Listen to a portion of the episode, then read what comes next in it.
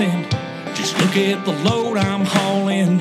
Hard work, I hit it harder. Ain't nothing new for a backwoods farmer. Sun up to sundown, backing up traffic all the way to town.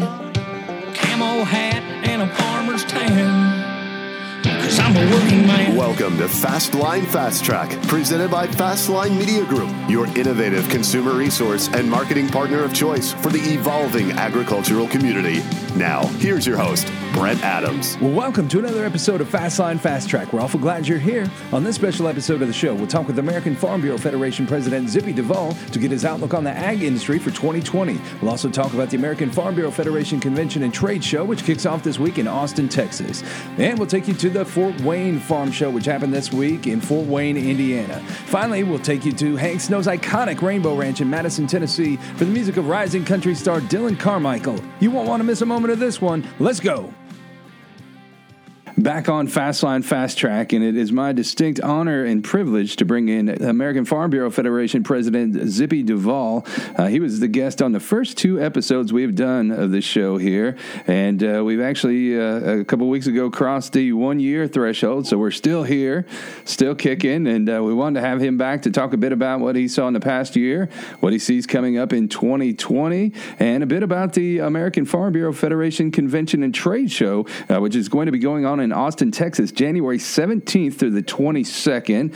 And uh, President Duvall, thank you so much for taking the time to join us here on Fastline Fast Track. Well, thank you, and I'm glad to be back on with you and look forward to talking to you again. So we uh, have come through 2019. I, I, I, know everything has been well chronicled. Some of the uh, the, the, big issues and some of the challenges uh, that have been out there in the industry. But uh, now we uh, flip that calendar page. We're, we're into January here, and w- what are some of your your initial thoughts about uh, the way uh, things are setting up in agriculture as we head into 2020 here. Well, you know, you, you have to look at agriculture two, two different ways: it's policy and market, and then to, and then uh, uh, uh weather. Because we all know that we can do everything right, and if the weather's not right, we're going to have a terrible crop. And so. So the weather side is, is nothing we can do about it. We can't control it. We just work with it, do the best we can do. Uh, 19 was a horrible weather year, and, and and probably on the farm we say it was one of the worst years we've seen in a long, long time. But on the policy side, in 2019, we had tremendous success and working with the administration and Congress. And of course, we didn't get everything done we wanted to do, but some of those things we were working on will carry on into 20 is uh, the work on ag labor. Uh, we know we got a bit, there's a bill that came out of the House uh, we were the only agricultural group that did not support that bill. And the reason we did that is we wanted to make uh, real sure that uh, clearly, loud and clearly, when it went to the Senate, they would know that we got serious problems with it. Uh, we take our hat off to uh, to the Congresswoman Lofgren for moving forward and trying to get a bill out there. Uh, we worked hard with her to try to make some of our changes on the House side. We were not successful in doing that. Uh, but when it was passed, everybody knew that we were very uncomfortable with certain uh, issues, certain things in that bill. And now the Senate, when they take it up, uh, they already are on. on uh, they they already know that we have serious problems with it. They know what those problems are, and hopefully we'll be in a driver's seat to make some positive change in on the Senate side to make it come out uh, a good bill that, that, could go through conference. Mm-hmm. What were some of those key issues that, that you were having trouble with? So one thing, you know, have a workable uh, farm labor bill. We have it has to be affordable. Mm-hmm. And uh, this bill that came out of the House is not affordable. I know that it does freeze the current uh, AWAR, but we want one that's driven by the market. We want we want to pay wages that are driven by the market in that particular area. And we know that the AWAR wage is based off of a survey that we think is very unfair and does not give you a market based wage. So wage is one of them. Two, year round work. We want to make sure that all year round needs are filled. And the, the, the I know they got year round work in there, but what they did, they put a cap on it. A cap that would, uh, I think it was twenty thousand a year, uh, and it'd be split between dairy and other commodities. Uh, we think there's just in dairy there may be a hundred thousand jobs out there that needs to be filled, and that 20,000 cap will leave farmers high and dry without labor, uh, uh, you know, in, at every farm. So we were against that cap. Uh, the public right of action that's in that bill uh, makes uh, puts a lot more liability risk on our farmers. We think that is not the, the correct way of going it. That we think that the current H2A bill has enough protection in there for workers, and, if it stayed the same, we could continue to work with that, but not to increase that liability uh, piece. The other thing is we want to make sure that the year the current workforce that's here undocumented gets taken care of. The House bill does do that. We might have drawn it up a little bit differently, but we did support that part of the bill, and we appreciate their efforts in that area. Uh, and then, and I guess the last point would be uh, we we oppose any e-verify until we have a workable guest worker program in place proven that it's going to work and fill all the needs of American agriculture. So, as we uh, sit here uh, talking about 2020, uh, some of the issues that uh, we discussed a year ago uh, are still kind of hanging in the balance, uh, may, maybe a little bit closer toward the goal line than they were a year ago. But we still have USMCA to be sewn up and still have China to be sewn up. Yeah, but look what success we've how far we've come in a year, mm-hmm. and uh, and we got USMCA through the House. Uh, we feel feel sure that it's going to be go through the Senate with a, a good bipartisan, strong bipartisan vote. Uh, it's just a matter of getting it on the calendar and getting it done. So, you know, we, we want our farmers to continue to push their senators to get this done. We don't need to let up till the job's done, but we feel very positive about that. And then who would ever known, you know, as, as long as it's been with the China uh, uh, trade war, who would have ever thought, I mean, really thought that we were going to have a solution within grass that deals with, deals with agriculture. Very exciting to us and opens up a tremendous market that could be double of what we've seen in the past. Mm-hmm. And, and, as we're already seeing, some of the early indications are that uh, the Chinese are already starting to, to make some buys ahead of that. So uh, a lot of optimism there. Also, a lot of optimism about Japan.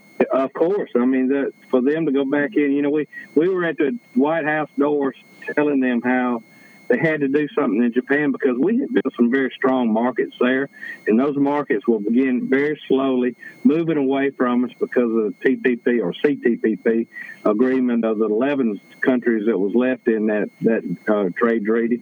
So we were losing our markets there, and they heard our plea to do something there to, to shore us up so that we wouldn't lose any more and give us an opportunity to grow them back. And, and that agreement in Japan is, is huge for American agriculture. You know, we talk about Korea, uh, USMCA, China, and Japan. And we got talks that's going to be coming this year with the EU and the UK. Uh, all that's positive, but until it moves the markets and starts moving some grain out of the way and the markets start uh, going up and stabilizing at a, at a higher level where our farmers can make a profit, that's when we're really going to become a believer. We're so appreciative of the work that's been done, but we're ready to see the results. And when we see the results, then the farmers are going to be uh, they're going to be hollering and screaming about how what a wonderful, successful story this has been. Most definitely. And another of the issues that we talked about the, uh, uh, a year ago, the uh, Waters of the U.S. rule repealed by the Trump administration, and uh, now just in the uh, past few weeks, we've seen some challenges by that. Uh, how closely are you guys monitoring that, and where do things stand there? Well, it was a huge success in September. We met with uh, all farm groups met with uh, uh, Administrator Wheeler and signed the final repeal of the 2015 Waters of the U.S. rule, and we're expecting a new rule to be signed very, very shortly, hopefully within the month.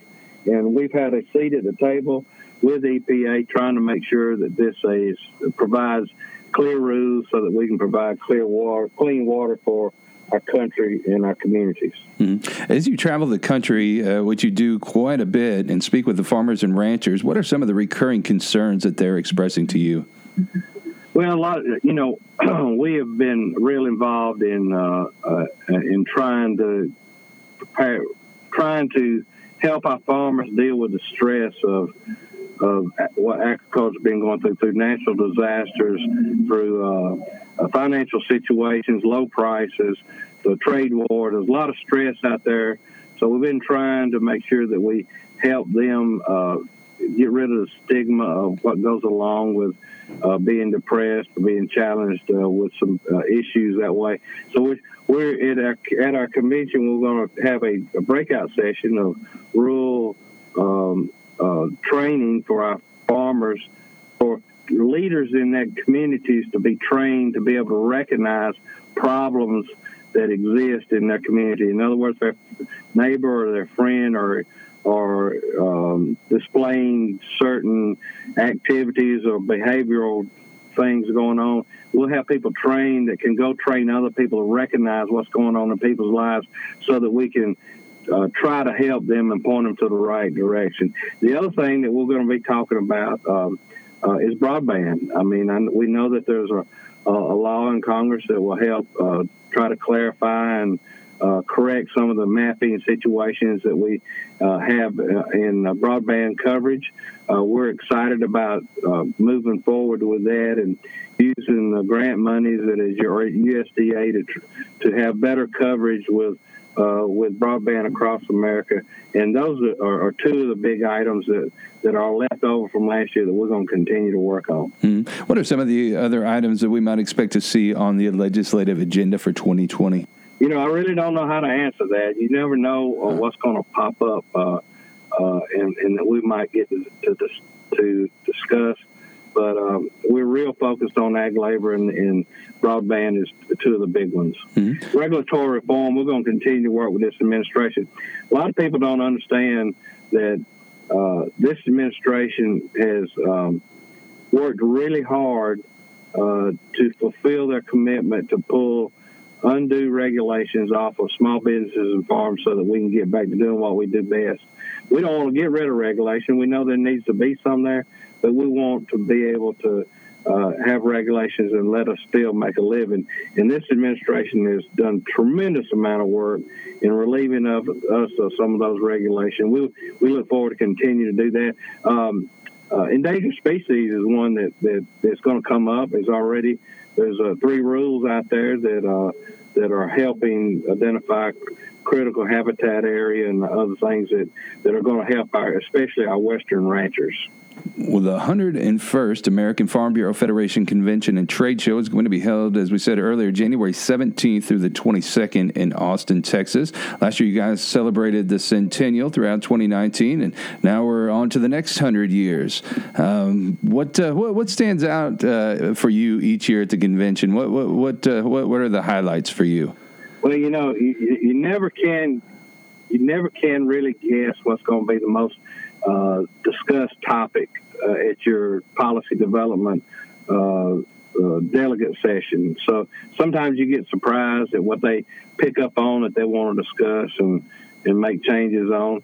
Uh, but but you know when you go through the breakout sessions, and it, this is not just at our convention, but everywhere you go, if there's a breakout session about hemp, I mean the room will be full because our farmers are so hungry for a new crop to mm-hmm. grow, and they have a tremendous interest in interest in a new crop. Not that it's just hemp, but it's a new crop. It's a new opportunity, and they want to learn to see if that fits their their uh, area. Uh, we're going to have uh, Secretary Perdue at the convention. Uh, secretary Perdue has been to our convention every year since he's been the secretary. Uh, he is also, when he came, the president came too, and uh, kind of did not give him the opportunity to speak to our farmers this year. We're going to make sure he's part of our keynote speakers that will be speaking to our farmers, and we're real excited about that. And also, the other big guest that we're going to have is uh, is uh, uh, Administrator Wheeler from EPA will be at the convention. And you know, I, I don't know how long it's been, or if if ha- we ever have had the EPA administrator at the Farm Bureau convention. But now we have someone that's in that spot that understands us. Uh, of course, doesn't give us everything we want, but is willing to let us have a seat at the table to talk about what fits in, in, in our world. So, if you've never been, educational workshops, TED style talks on the Cultivation Center stage, and uh, also uh, just the opportunity to gain some great insight into the trends and the realities that impact the food production across the nation. That's exactly right. Consumer trust is is a big deal for farmers, and a lot of us really aren't taking a lot of time to talk about that. Uh, but we got to be able to tell our story and tell tell the truth about what's going on in agriculture, so that our consumers can build trust in their the American products that we grow out there. You know, uh, you, you talk to so many people that are leaning one way or the other type of food food production that they, they need to understand all types of agricultural food production so that they can have the trust in. Whether it be traditional organic or or, uh, or, or locally grown they need to understand that.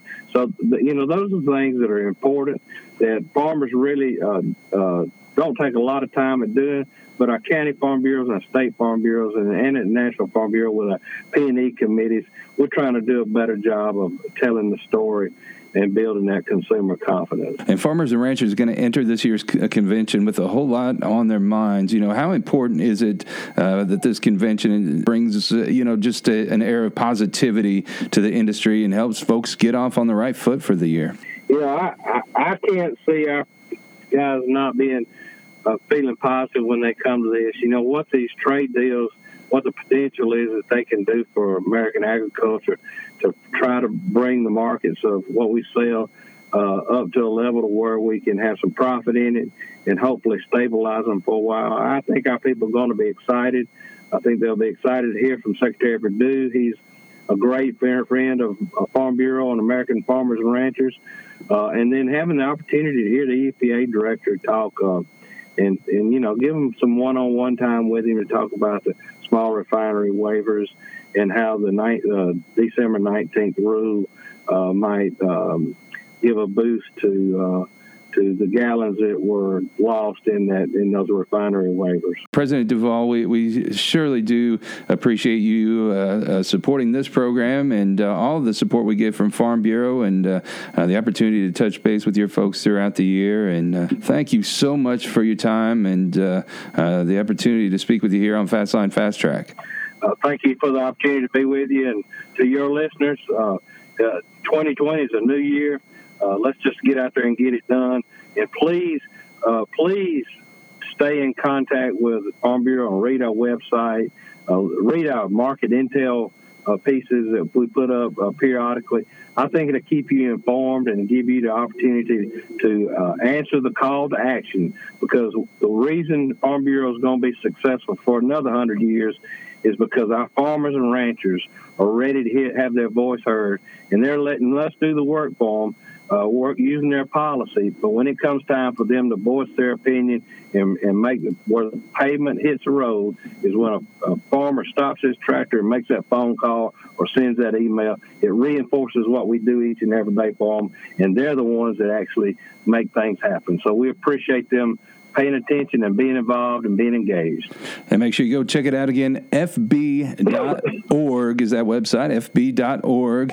And we've been speaking with American Farm Bureau Federation President Zippy Duvall. And again, thank you, sir, for spending the time with us. Thank you, and God bless you. Well, next up this week, the 31st annual Fort Wayne Farm Show was held January 14th through the 16th at the Allen County War Memorial Coliseum in Fort Wayne, Indiana. The nation's third largest farm show featured more than 1,100 booths and drew many attendees from Indiana, Ohio, and Michigan. We had a chance to catch up with the show's director, Fred Klein, as well as a few of the exhibitors there, and we wanted to share a few of those conversations with you now. Back on Fastline Fast Track from the Fort Wayne Farm Show, and I'm with Fred Klein, who is the show director of the Fort Wayne Farm Show. Fred, welcome into Fastline Fast Track. Hey, thanks. Great to have you here. So, uh, how many years is the show now? This is the 31st year of the Fort Wayne Farm Show here at the Allen County War Memorial Coliseum in Fort Wayne, Indiana. And how have you seen this show grow over the years? Uh, well, as far as physically, we filled the uh, expo center there when we first started. We've grown to take everything that they've got available for display area. We've got over 1,100 booths at this show. And on top of the booths, also some great uh, educational components to it. Uh, we're really uh, lucky here to tie in with Purdue University and the uh, Soil and Water Conservation District from Allen County, and they produce some of the most outstanding seminars you'll see. We're a continuing education program for the farmers in this region. Uh, we've always got things from market and weather, but then we go on to uh, items such as drones and uh, a variety of hot topics. Uh-huh. And uh, people come into the show and they're wowed by everything that's here. But it doesn't just happen by magic. This is a lot of work that goes into putting the show on every year. Our contracts get sent out in April. The advertising gets put together by November. The show is usually sold out by the middle of summer, and we just continue to work year round on producing the Fort Wayne Farm Show. Mm-hmm. And what kind of work goes into following trends and making sure that you've got the most relevant and up to date educational component, uh, the best offerings that you can have here for folks coming into the show? Uh, like I say, we're very lucky to uh, tie in with the groups that are producing our seminars. In addition to that, we're fortunate enough here to have not only the uh, manufacturer representatives and the dealers here, and uh, this year we're introducing a couple of new uh, a tractor and a combine that are brand new to the market that are out there on our shore floor. This is a very respected uh, farm show, and so we're very lucky to be able to offer that to the attendees. So, if folks want to know more about it, where can they find out more information? Uh, they can actually go to our website.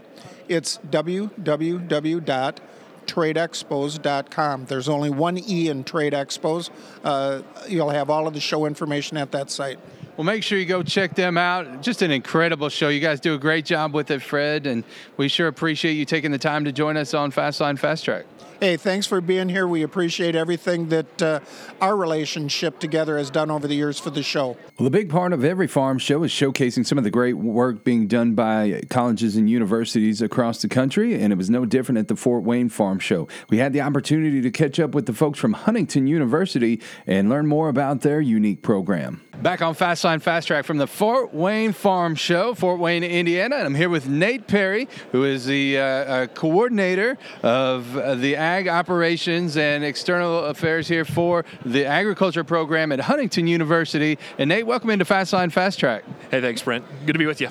So this is a relatively new program, five years old, but you guys are doing big things here uh, for agriculture in this part of the country. We really are. Yeah, five years old, and we have uh, nearly uh, 45 students in our program, uh, majors and minors, and students are majoring in agribusiness, uh, different concentrations they can choose from, from crop production, animal production, ministry and missions, uh, econ and finance, a variety of other things. And then also we have ag education.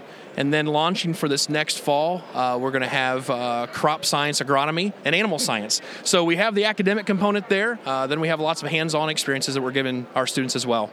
And one of the neat things you were telling me about is that you guys embarked on your first test plot this past year, 2019. How did that go over? uh, it's historic, right? I mean, we've used that word a lot here in 2019 with uh, this crop year, and uh, it was historic for us. Not only was our first one, uh, but also some elements that we learned along the way. But we did a population study, and then we also did a nitrogen study, uh, you know, a seed treatment, and uh, the results are pretty interesting. so we'd encourage people to come by, talk to us, check out our website, huntington.edu backslash ag, and learn about some of those things. But our students have been involved in that from the crop production side. at the time of planting on, you know, June 12th, there weren't a lot of students around. So we did that ourselves with uh, the help of a couple neighbors. But then uh, on harvest time, we had our crop production students there weighing every wagon, every uh, uh, hopper load from the combine coming out and taking samples of test weight, moisture, and all that. And it was really, really amazing for the students to be a part of. And there are a bunch of great ag schools in this area, but not every student uh, has the desire to, to go to a large university. And you guys are offering education that is second to none but more of a hands-on approach with smaller class sizes. Exactly. We're a Christ-centered institution, so a Christian college offering ag is unique. Uh, there's not a lot of us in the country doing that, uh, but you're exactly right. We have a lot of great land-grant universities here nearby, uh, uh not too far from us, um, and we have many of them that have partnered with us. Uh, Purdue specifically has come alongside us and helped us with a number of things. We host some events for them. Uh, we're involved in a lot of their conversations on their end as well. But it really is trying to give our students some hands-on experiences for someone that's looking for a Christ-centered institution, maybe a thousand, twelve hundred students instead of a you know a larger campus, and maybe it's close to home. Maybe it's somewhere where those students will will, will maybe even commute from home, uh, allow them to be a part of their family operation, uh, but also be taking classes as well. Another neat thing, you guys have a, a new greenhouse that was brought online here. We do. So that's the component. Uh, the greenhouse was one of our first elements that we really added and brought online where students are going in there. And obviously, during these winter months, uh, we're still growing corn and soybeans and wheat and a variety of other plants to really watch those growth stages. You know, what happens in that greenhouse setting. And it's not perfect. Uh, the greenhouse you think is perfect, but there are still some flaws that, that students have to deal with and learn about. Uh, we're getting ready to build our Animal Science Education Center uh, this fall. We'll be launching that, the Don Strauss Animal Science Education Center. Uh, really, that opportunity for students to, to have some hours where they're observing animals in that you know that space, and then also uh, educational purposes for those students to be able to to learn uh, about that particular animal, whether it's a gestation period or, or uh, something else taking place, uh, nutrition and feeding. Uh, but we're really excited about that opportunity for our students as well. So, a five-year-old program. You've had a chance now to uh, graduate your first crop of students. So what kind of opportunities have they seen coming out of this program? And, and one of the things that we require is an internship. So what's great about these students that are now in the in the real world, they've graduated and, and they're out working in the field, is that they a lot of those students learned about those opportunities through internships. So we've had uh, internships with equipment dealers, we've had internships with feed mills, uh, ag lending, a variety of different aspects. Uh, even on the seed side and animal side, we have our students that have done some work and some research. Uh, so yeah, all of our graduates are placed, which is really exciting. Uh, in fact, uh, a lot of companies continue to call and email me saying, hey, do you have any more? Do you have another one? Do you have another student that can help either as an intern or someone that can help once they graduate in a full time job? So, if folks want to know more about the program, where can they go to find out that information? Sure, they can visit our website. Uh, my contact information is on there, Brent, uh, but it's huntington.edu uh, backslash ag, and they can get to us that way. Again, that's huntington.edu. We've been talking with Nate Perry with Huntington University, the ag program there. And Nate, we thank you for taking the time to join us on Fastline Fast Track. Hey, thank you, Brent. It's good to be a part of this. Thank you. And next up, with Plant 2020 just around the corner, many farmers are out securing financing for equipment, facilities, land purchases, and other projects. We had the chance to sit down with Todd Beeler, the Peru, Indiana based Chief Lending Officer with the Ag Group at Beacon Credit Union, to talk about some of the things that people should consider when they're out seeking financing. Todd, welcome into Fastline Fast Track. Well, thank you. Glad to be here today. So there are plenty of ag lenders out there, and plenty of people looking for financing for e- equipment, buildings, what have you, ground, whatever. What are some of the common questions that you get asked when people are out looking for financing, or that uh, you know that they may have some sort of uh, apprehension or so forth? What, what, what do you hear a lot from folks?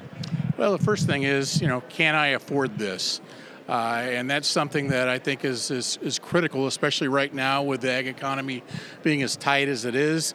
Uh, and that's something where we need to sit down and, and really take a cursory review of their entire picture.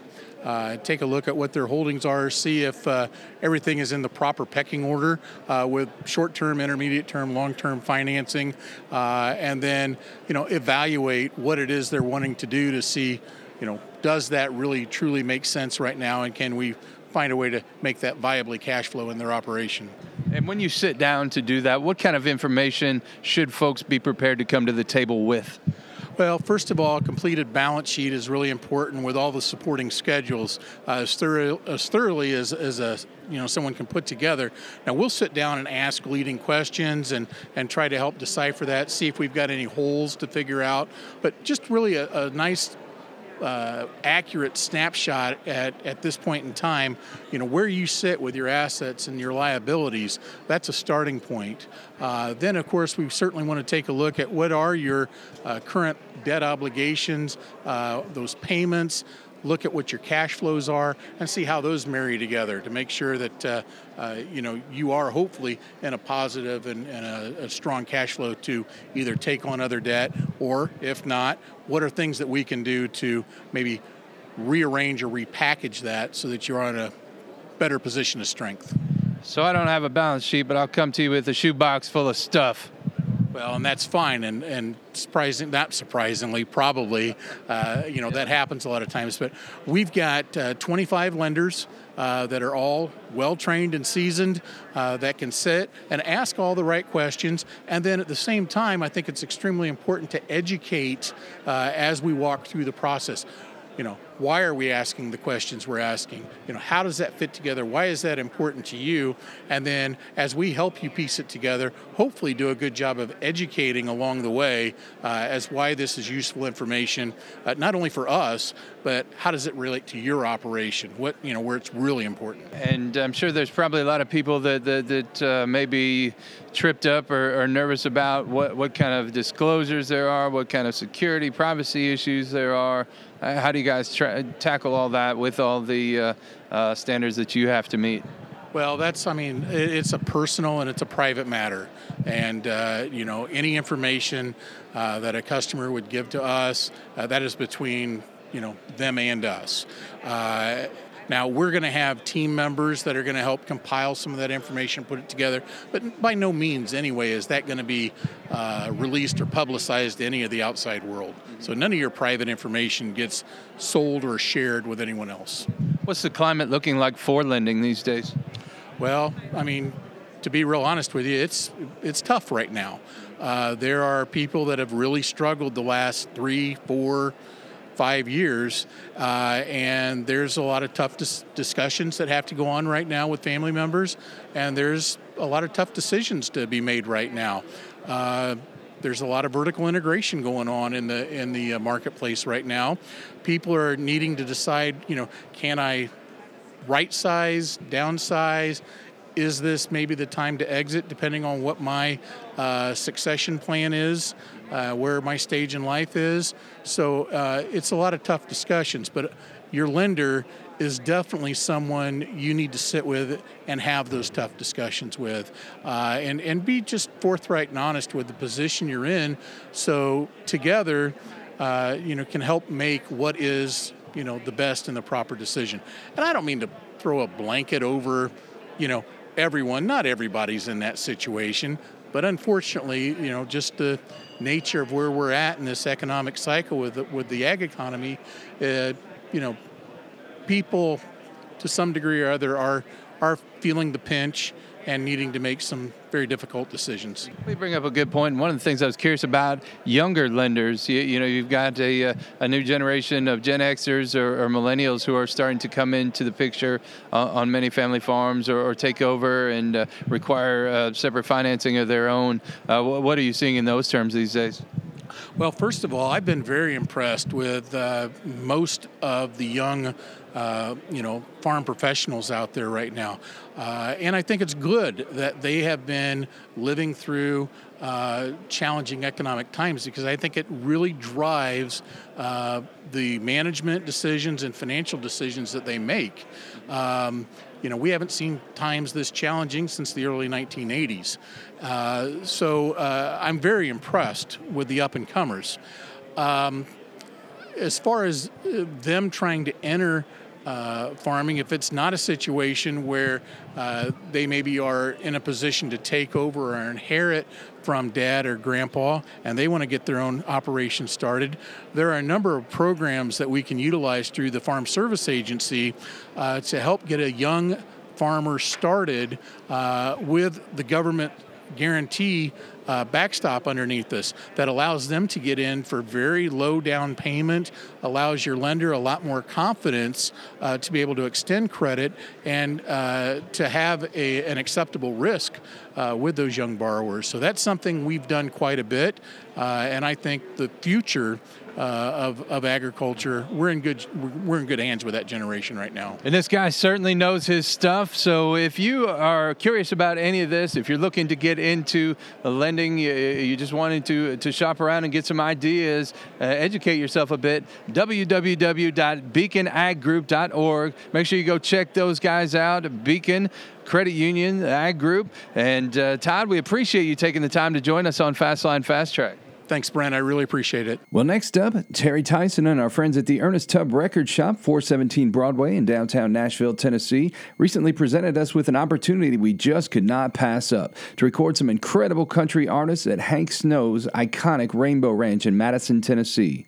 Hank Williams, Elvis, Ernest Tubb, Patsy Cline, and so many other legends were frequent guests there at the ranch. We went back earlier this month and made history recording some of today's brightest stars in that magical place. The first of those we're presenting to you is Dillon Carmichael, whose current album, Hell on an Angel, was produced by one of the hottest producers in the business, Dave Cobb. I can't wait for you to hear it. Back on Fastline Fast Track from the legendary Hank Snow Rainbow Ranch in Madison, Tennessee. And now it's an honor to bring in a guy that I've been wanting to get on this program for a long time, Dillon Carmichael. Dillon, welcome into Fastline Hey, Fast Track. Thanks for having me. Man, looking forward to it. A great Kentucky guy here, uh, really representing true traditional country music the way it was meant to be.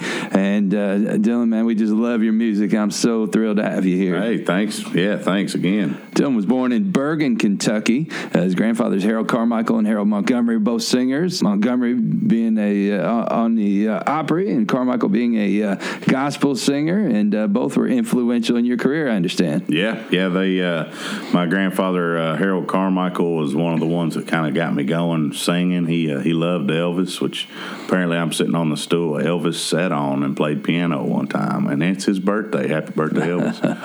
Uh, so I understand you started playing guitar young and uh, uh, did stuff all through high school. Tell me a bit about that. Yeah, I started playing guitar uh, probably eleven or twelve years old, and and uh, and I loved uh, I loved all kinds of music. I learned to play classic rock and, and all kinds of different stuff. But I really loved country music, and uh, I didn't start singing until I was about 15 Seriously, started singing, and uh, I had a little band back home. Uh, some guys I went to high school with, and we we played all kinds of different music. The bass player loved reggae, Bob Marley. the drummer loved metal, and and the guitar player loved southern rock, and I loved Randy Travis and Keith Whitley and all that traditional country and Waylon Jennings outlaw country. It was just a mix of all kinds of stuff. So we were playing Metallica, we were playing everything, but uh, it was a lot of good memories and. Uh, one of the one of the steps to cutting my teeth at that time. So. Uh, but uh, through that all, I imagine it, uh, it it really helped you build that confidence that you needed for that next step along the way. Yeah, yeah. I mean, there was a lot of different steps involved, and uh, there's a lot of aspiring artists and songwriters and stuff out there. And uh, uh, I guess, you know, I, I think the biggest thing I learned from it, and I'm still taking these steps, but you know, just everything is uh, is is part of the process. Uh-huh. So uh, you you uh, get all all the way through high school. Toward the end of high school, you're you're offered a publishing deal. But Yep. uh, t- tell us how that, how all that worked out. Yeah, I got offered a publishing deal when I was 17, and I had to. I had to graduate high school and turn 18 before I could legally sign a contract. So it was it was really early. It was kind of my intro into the music business, and uh, and so I got started early, which was a blessing because I I got in there and I learned some of the, the lessons and stuff and got all that stuff out of the way. Uh, you, you would think I would have learned them by now. you would think I would have learned all of them by now. If you're like me, it takes a little while. yeah. so uh, you, get down the road, and uh, uh, your first big break uh, comes uh, when you get hooked up with Dave Cobb, who's produced some of the legends like Sturgill Simpson, Chris Stapleton, Jason Isbell, and uh, man, tell me what that experience was like. Dave Cobb, uh, working with Dave Cobb was uh, was an unforgettable experience for sure. We where we recorded the old RCA Studio A building is a, a historical monument, and it has such a history. And, and it's still making history right now. And uh, Dave is such a great producer and a, and a great guitar player, great uh, great melody person and knows great songs and and uh, really just a an amazing experience I'll never forget. And I'm, I got to make my dream first record there in uh, the Hell on an Angel album. And uh, and just everybody that played on it, Robbie Turner was on pedal steel, and and uh, just to just just to name one in particular that I you know Robbie Turner uh, replaced uh, Mooney, that, that was Waylon's original pedal steel player, and he's uh, definitely the, in my opinion, the best pedal steel player alive. Also did some with George Jones as well. Yeah, yeah, just just you know, one of the many exciting things that's that's got to happen, and uh, and working with Dave was was something. Man, so uh, what was it like standing there in, in Studio A and A room delivering those lyrics, man? Yeah, it was. I mean, it was. Uh, uh, there was definitely something. There was something more to it than uh, than just standing there delivering lyrics. There was definitely some some uh, spiritual stuff going on for sure in that album, and uh, and and I try to, to, to bring that into to everything I do. But sometimes you go, is this really the the right thing, you know? And uh, and but really been blessed, you know, with uh, with the the first album, and now we're working on the 2nd mm-hmm. and a lot of good stuff. And I'm sure anybody that digs into your history and, and learns that uh, uh, your your uncles are in the business, uh, uh, John Michael Montgomery and Eddie Montgomery of Montgomery Gentry. Uh, they they probably think, man, you had the the, the, road paved for you, but it, it, it wasn't quite that way, was it? No, it wasn't. you know, and and another thing too is I've always been a little reluctant to to throw that out there. I kind of wanted to, I guess you, for lack of better terms, uh, make it on my own. Yeah. But uh, but it took me a little bit to realize that we're a family and, and we do this together and it's a family business and so uh, I'm very proud of uh, of my mom and my uncles and my grandfathers and and uh, and my cousin Walker and my cousin Madison and everybody in the family that that's uh, pursuing the music thing or pursuing whatever in life. You know, I I have a, a great family and they're great people. And uh, John and Eddie, they've never let any of this get to their heads. They're they're down to earth and, and good people. I couldn't be more proud. So I, I like to talk about them as much as possible now. And when you talk about making it your own way, man, you were out there working security at Honky Tonk Central and at the Opry. Yeah, yeah, I did. Uh, I started at the Opry actually. Uh, I, I, kind of. I, I, ran out of resources on ways to make money playing music for a while, and uh, and I had to do something. So I thought, well, I can get paid to watch the Opry every night. That's a pretty good gig. So I started doing that, and uh, and I always had a. And then after that, I went to, to Broadway and worked and did all that crazy stuff, and and made some good memories there too. But back back to the Opry, I had a an opportunity, uh, multiple opportunities to step into that that famous circle as a security officer just because I was one, sometimes the only one in the entire building. Uh, and uh, and I I just couldn't do it. I, I knew in my heart. I, I, never did step into it. Not even not even one inch. Uh, I just knew in my heart that one day I would play the Opry, and I wanted to save it till then. So, and August twenty first, two thousand eighteen, it happened. It came, and that day was that day was a special day. Uh, Eddie Montgomery, your uncle, uh, uh, introduced you, and your your, your mom, uh, Brenda, sang harmony th- yep. that day. And uh, I've seen some of that video. That's just uh, that had to be just an incredible moment. Yeah, yeah, it was it was uh, it was really special. It was uh, and and Matt Workman sitting back here uh, plays guitar. He got to make his Opry debut that night as well. Man, so so incredible. And now, as of the taping of this, yeah, you've been on that stage between the Opry House and the Ryman thirteen times. Thirteen times. Mm. Yeah, lucky number thirteen is what they say. well, I, I, think you, you get off thirteen pretty quickly. I'm pr- pretty sure, man. Uh, uh, they would be crazy at some point not to make you a full fledged member of that well, thing. So I, think I, I sure hope so. That's a, a that, that's a for any any country singer. That's a really special moment to get to uh, become a member of the Opry. This is just a personal side, but I think uh, to uh, be a member of the Opry, you ought to be country. So yeah, I, yeah. I think uh, man, man, you check all the boxes there. Well, so, thanks, buddy. What do you got going on for 2020? Well, uh, I'm uh, working on finishing my second full length album.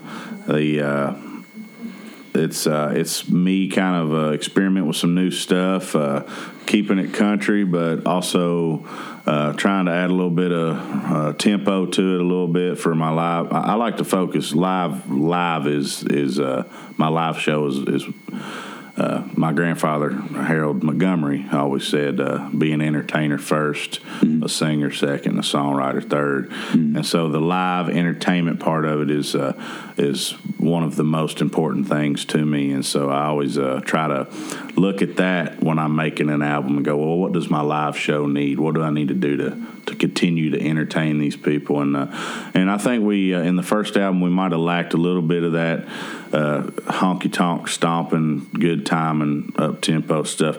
Still want to keep it true, want to keep it honest, want to keep it meaningful, and uh, and that's kind of what we're focusing on. But so that album, I uh, don't have any dates on that yet. You know, uh, art can't be rushed, so we're still looking for the songs and writing the songs and doing that whole process. So uh, trying to figure out exactly when it might come out. But uh, also got my single "I Do for You" on the on the country radio right now and on all the other platforms. It's uh, it's explosive. It's doing so good right now, and it's uh, I've always wanted to make it a point to be uh, honest and true and, and try and say something that means something, and and uh, it's really proven to be true with this single "I Do for You." It's uh, it's really uh, making its way out there in the world, and I'm just so proud of it. Well, another one that stands out to me from earlier on is uh, what would Hank do, man? How often do you ask yourself that question? I ask myself that all the time, probably every day, honestly. Uh, of course, there's some things Hank would do that uh, you might not want to do. yeah, I think that'd be a good rule of thumb. Uh, he, would- he would probably tell you the same. Pro- probably, but I know for a fact Hank Jr. Uh, has heard that song and he liked it. And uh, but really, people ask me all the time. They're like, "What Hank are you talking about?" Well, I'm talking about talking about all the Hanks. You know, it's a. Um, it's really a, thing about just being honest and being true with your music and uh, being true with yourself and uh, and also just telling telling a story. What are some of the bucket list things that uh, that, that you've got that uh, that you really want to accomplish as an artist? Well, I think a, a big one is uh, you know become a member of the Opry one day, but uh, also I want to my own headlining tour, arenas and stadiums, and and uh, and I want to I want to do Rupp Arena in my hometown, Yeah. you know, um, in Kentucky, and I also want to do. Because I went to see a lot of concerts there, Yeah. and I also want to do uh, Madison Square Garden. Yeah, I, I'd like to do that just just because uh, uh, that's just one of the one of the milestones is is to to do the Madison Square Garden thing in New York. That's really big, and that's that's uh, that's that would be a dream come true. You know, Elvis and Johnny Cash both cut live albums there, man. Yeah. Maybe you need to put that on the Yeah, on the list. maybe a live album. Yeah, Yeah. I'd like to. Uh, to do Madison Square Garden and uh, just hear everybody singing back. I know it holds Yeah. like eighty thousand or something like that. Yeah. Well, to a lesser extent, you you've gotten a chance to experience that, though, haven't you? Yeah, I have. Yeah, I've, it's it's kind like? of crazy. Uh, you know, doing uh, doing these shows and just seeing more and more people. I think two years ago was uh, was the first time I saw uh, a couple people singing my own songs back to Wow. me, and uh, and it's grown so much to um, you know little little bar rooms and honky tonks full of people all over the country singing back to us, and uh, we just want to continue to see that grow. If as long as that's growing, we know we're doing something right. We don't have to have this big explosive thing right now where you know go from playing a honky tonk to the next day you're playing in an arena full of people. I, it's I want it to be a foundation. I want it to grow, and I want it to be something that's going to last a long time. So Yeah. From the Austin City Saloon in Lexington all the way to Madison Square Garden. That'd be quite a story. yeah, yeah. That's I had a lot of good times at Austin City, and we would have a we would have some good times at Madison Square Garden. We have a good time everywhere. Should say from I should say from Mercer County Yeah. all the way to Madison Square Garden, Yeah, man. yeah. Shout out to Mercer County and all of Kentucky, man. We love to see you representing Kentucky. And man, if folks want to know more about where uh, what, what what you got going on, where you're going to be on tour, uh, get get this new music working, they go to check it out. Well, I got a website, DillonCarmichael.com, but uh, check me out on Instagram, Facebook, YouTube, all that kind of stuff. Uh, I, I, I made, made a goal for 2020 to, to be more uh, involved in uh, social media. I'm, I'm kind of old school. I'm not very good at it, but uh, but the truth is, is uh, um, a lot of people. Uh, it used to be word of mouth, and, and it still is word of mouth in a lot of ways. But still, people got you know they got their phone pulled up a lot, and they're on there a lot. And if we're gonna uh, if we're gonna affect the world um, and and and touch some people, we're gonna have to do it through through the phone screen. Unfortunately, I, I wish it was the old school Yeah. way, but you know, there's a lot of uh, there's a lot of opportunity that comes along with the uh, the technology and stuff like that. So we're gonna embrace that in 2020 and make that a goal. There you go. So one thing I, I can't leave you uh, without talking about here is you were telling me off air that you uh, ha- had an opportunity to uh, get involved in kind of a singing competition with the uh, Farm Bureau and FFA. Yeah, that was uh, one of the first first things I did that was in the public eye that was outside of like my hometown. I did a. Uh, it was actually through FFA. I was in FFA at the time, and uh, and the the talent show was sponsored by Farm Bureau, and I did the uh, the local Farm Bureau talent show. I went to the regional, which was like Central Kentucky, and I won that. And then I went to state, and then uh, the State Farm Bureau talent show at the Galt House in Louisville. We did that. I was like 15 or 16. I actually sang one of my uncle's songs, huh. and uh, and I won that one and I don't know why I didn't end up doing anything. I don't I don't know if I didn't go to the next one. I don't know exactly what happened, but I just remember it was a great time. It was a lot of fun, uh-huh. and it was nice to. I think that probably was one of the things that drove me to just kind of keep going. So, well, I, I must be all right, you know, if I can do this. Surely I can maybe write a couple songs and you know get out there a little bit. It's just always been a dream. What did What did you take away from that whole FFA experience?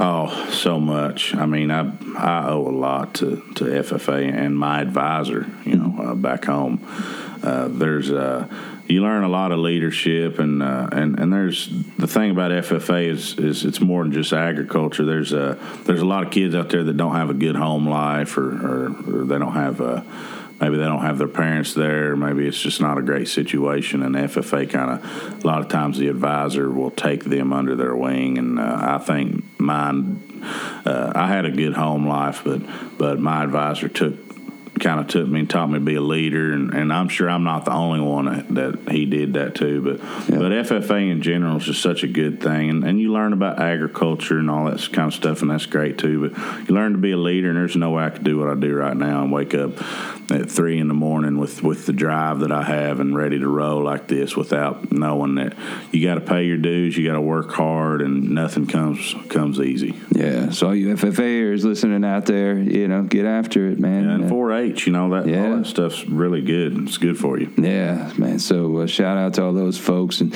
Dillon, man. we really appreciate you taking the time yeah. to join us here on the show, and we hope to have you back again and again throughout yeah. the years as as we watch his career grow and uh, you're always welcome here, man. Well, thanks for having me. I'd love to come back and do it again. I appreciate it. We're going to get him mic'd up and uh, let you hear some of the music of Dillon Carmichael.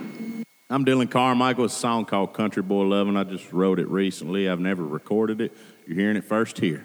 Here we go.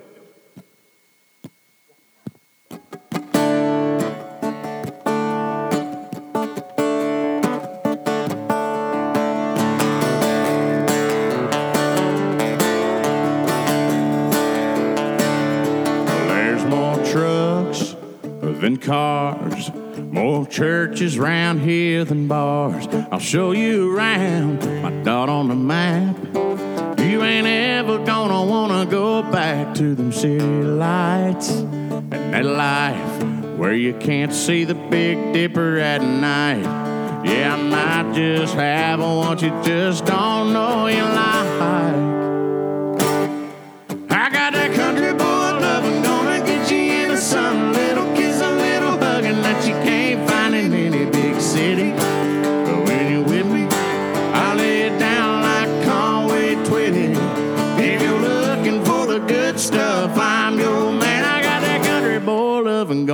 Love you like a country boy can. Talking nine to five, five to nine. These hands don't mind a little overtime. We'll roll in the hay down on the farm. You'll be in every song coming out of this guitar. I got that country boy loving, gonna get you into some little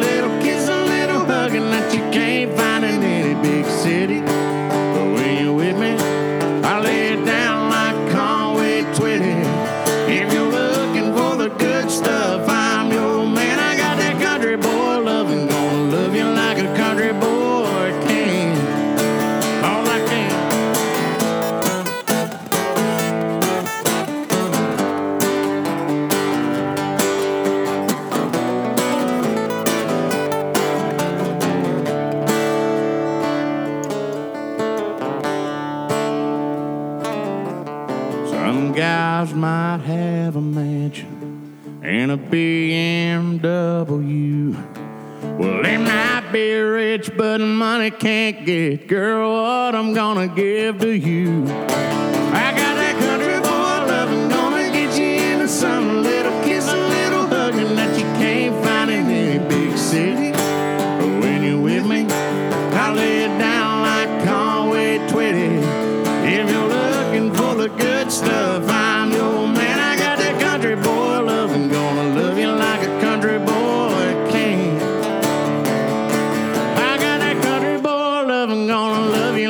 country boy king. Cause I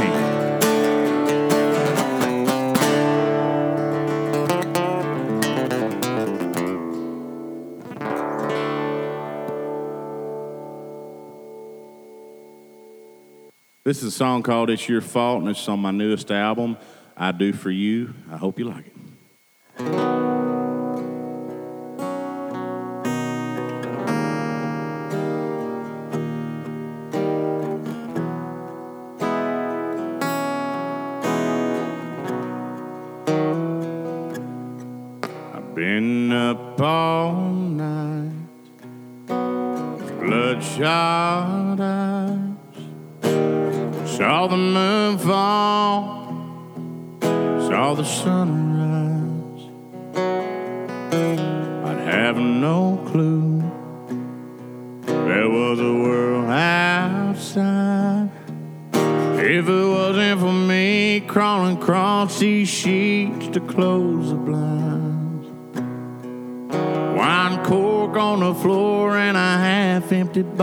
on the nightstand. It used to be the hot stuff. Used to be.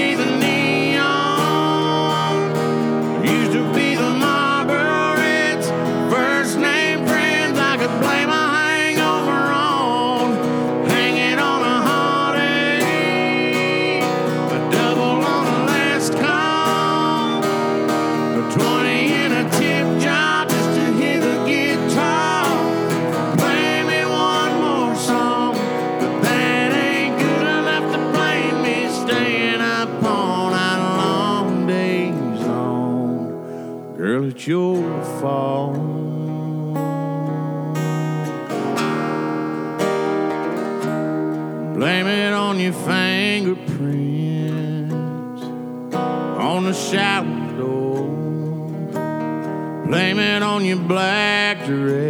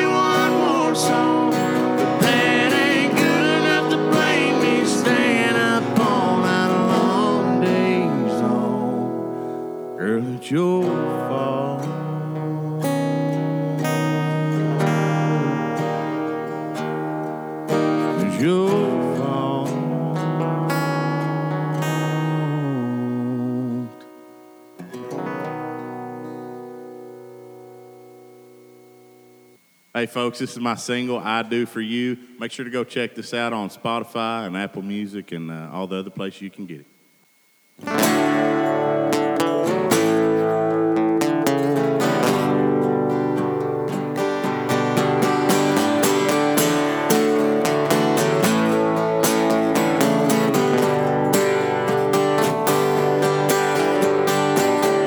don't take phone calls when I'm fishing. I'm not gonna sit in the front pew.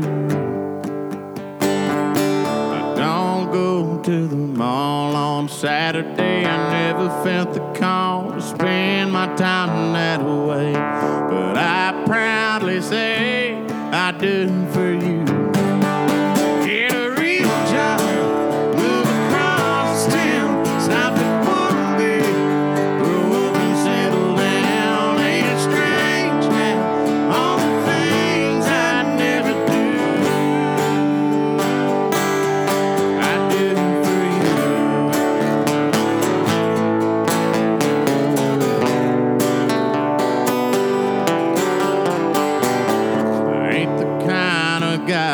Take a week off, drive up the coast just to watch some leaves fall. Spend money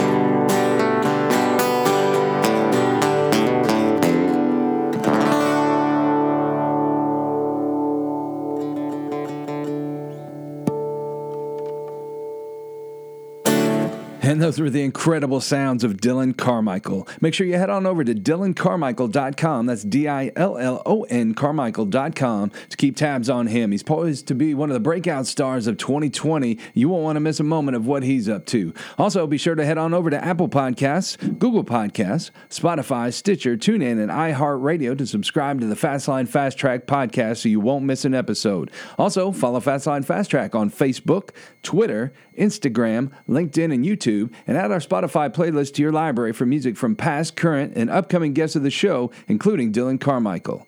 Well, Plant 2020 continues to draw closer. If you're in the market for farm equipment, be sure to make your first stop fastline.com. Check out our equipment locator featuring the price comparison tool with the Iron Average powered by Iron Solutions. Next week, we'll bring you wall to wall coverage from the Farm Bureau Federation Convention in Austin, Texas, including President Trump's address to the Farm Bureau members. We'll also bring you the music of Claire Dunn. So y'all come back and bring along a friend. You've been listening to Fastline Fast Track, presented by Fastline Media Group. To learn more about Fastline's customer focused marketing solutions, visit FastlineMediaGroup.com and check out our brand websites Fastline.com, BigAg.com, and PinkTractor.com. If you have topic suggestions for future podcasts, drop us a line at Brent.Adams at Fastline.com.